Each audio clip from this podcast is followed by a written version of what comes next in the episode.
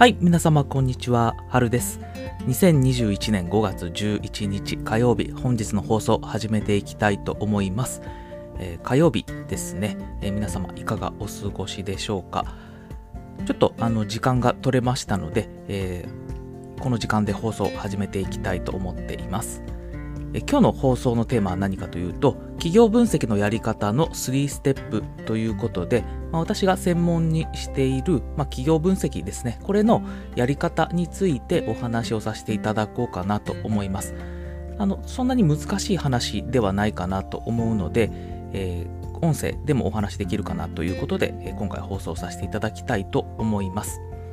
で企業分析、えーどういう目的でやるのかっていうと、まあ、いろんな場面でもあの実施することがあるかと思います。例えば営業に行く前にですね会社の概要を調べてみようっていう場合もあるでしょうし投資をする場合に、まあ、この会社に投資する前に本当に投資していいのかなっていうふうに思ったりだとかですね、まあ、そういうところで、まあ、いろんなところで企業分析することがあるかと思うんですけれども、まあ、全ての企業分析に共通するやり方っていうのがあるんじゃないかということで、えーその共通したやり方をお話しさせていただきたいと思います。え3つのステップということで、えー各ステップに分けてお話をさせていただきたいと思うんですが、えーその3ステップまず概要をお話しさせていただきたいと思います。まず1つ目は何を売っている会社なのかをホームページで確認する。2つ目が自分が知りたいことをメモ帳に書く。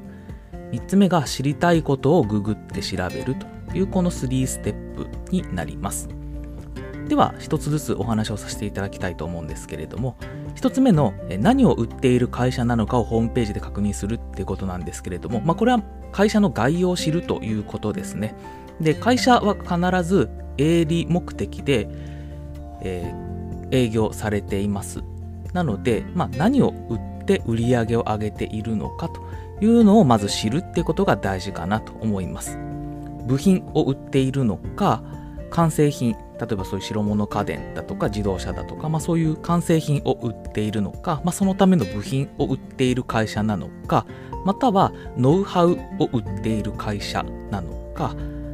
いろいろあるかと思います。あとはサービスですよね。サービスを売っている会社なのか、まあ、コンテンツを売っている会社なのかと、いろいろあるかと思うんですけども、まあ、何を売って売り上げを得ているのかっていうのをまず確認すると。これで、えー会社の大きい大枠のイメージをまずつかむっていうのが一つ目のステップになります。で、次、二つ目なんですけれども、自分が知りたいことをメモ帳に書くということで、まあ、これが結構特殊というか、あの、なかなか企業分析の本では語られないところなのかなと思うんですけれども自分がこの会社で何を知りたいのかっていうのをメモ帳に書くっていうのが結構大事かなと思います。っていうのもそういう目的なしにいろんな情報を見ても結局全然頭に入らないんですね。なのでまず自分が知りたいことこの会社に例えば営業に行く上で知らなきゃいけないことって何なんだろうかだとかあとはそのこのこういう役職の方に会いに行くってなった時に例えば経理の方に会いに行くとかあとは総務の方に会いに行くとかあとは事業部長に会いに行くとか、まあ、そういういろんなパターンあるかと思うんですけどそういう方々に会いに行く前に頭に入れておかないといけないことは何だろうかっていうのを考えるんですね。でそれをメモ帳にメモっておきましょうということです。まあ例えば会社の歴史は何どうなってるのかだとか組織図はどうなってるのかだとかあとは利益率はどうなってるのとか、まあいろいろこう、目的に応じて知りたいことって変わってくると思うんですよね。なので、その自分が知りたいことですよね。会社にお邪魔する前に頭に入れておきたいことっていうのをまず考えてメモ帳に書いておきましょうというのが2つ目のステップになります。で、次3つ目のステップとしては、その自分が知りたいことを、えー調査しましょうっていうのが、えーその3つ目になります。で基本的には、まあ、ググって調べるっていう形がほとんどになります。でもし、えー他の方がすでに訪問されていてそういうメモとかが残っていればそのメモを読むっていうこともあると思うんですけども、まあ、それができれば、えー非常にいいかなと思うんですけどもそういうのがない場合ですね初めて行く場合とかだったら基本的にはもうググるっていうのが基本ベースになるんじゃないかなと思いますでまあ、それだけで話としては終わりなんですけども、もうちょっとちょっと具体的にあのお話しようかなと思っていて、えー、自分が知りたいことって、例えば何ぞやっていう話ですよね。これが結構難しいかなと思うんですけど、まあ、例えば、この会社の強みって何だろう？特徴をちょっと調べておきたいなって思った時に、え特徴っていうのは強みとか弱みとかっていうので表現できると思うんですけど、まあ、その強みを調べたいと思った時は基本的には会社ホームページを見るといいかと思いますで基本的にその強みっていうのはあの投資家の皆さんにこう伝えるっていう目的があるので自分たちの会社はこういうところが特徴あるんですよっていうのをホームページに書いてあることが多いので、まあ、それをしっかり見ておきましょうっていうのが、えー、会社の強みで見るべきポイントになります。で逆に会社の弱みですねで基本的に弱みっていうのは会社ホームページに書いてあるわけないので、えー、ちょっと難しいですここはなのでちょっと技を使う必要があるのかなと思っていて例えばこの会社がですね上場会社であれば、えー、エディネットっていう、えサイトですね、えー、の中で有価証券報告書という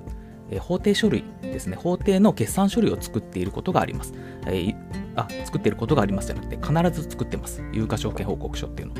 で、その有価証券報告書の中に、事業等のリスクっていうところがあって、え、うちの会社はこういう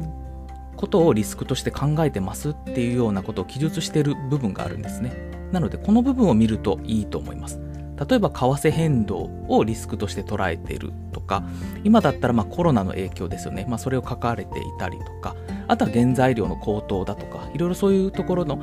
あのことが書かれてますのであこういう部分が動くと結構業績に変動を与えてリスクと、え識別してるのかっていうところですね、まあ、ここを頭に入れておくといいんじゃないかなと思います。